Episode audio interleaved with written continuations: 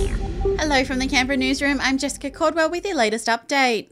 Life threatening weather has returned in southeast Queensland, with everyone in Brisbane being told to stay home. While 80 evacuation orders are in place across New South Wales for flooding, with around 500,000 people being told to leave their homes or get ready to go.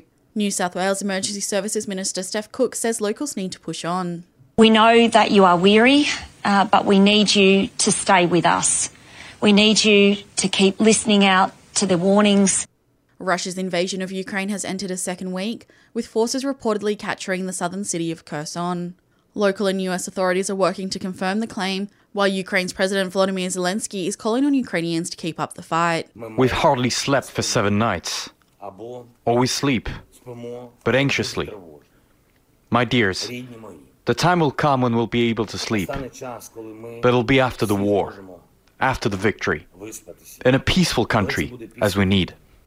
While the International Criminal Court has launched an investigation into alleged war crimes in Ukraine dating back to 2013, nearly 40 countries, including Australia and the UK, have formally referred reports of atrocities committed in Ukraine.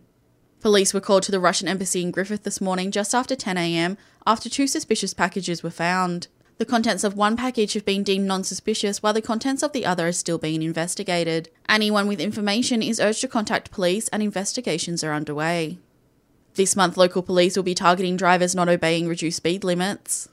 The ACT has recorded 690 new COVID infections today, down from 1,053 yesterday, while there's 39 people receiving care for the virus in our hospitals.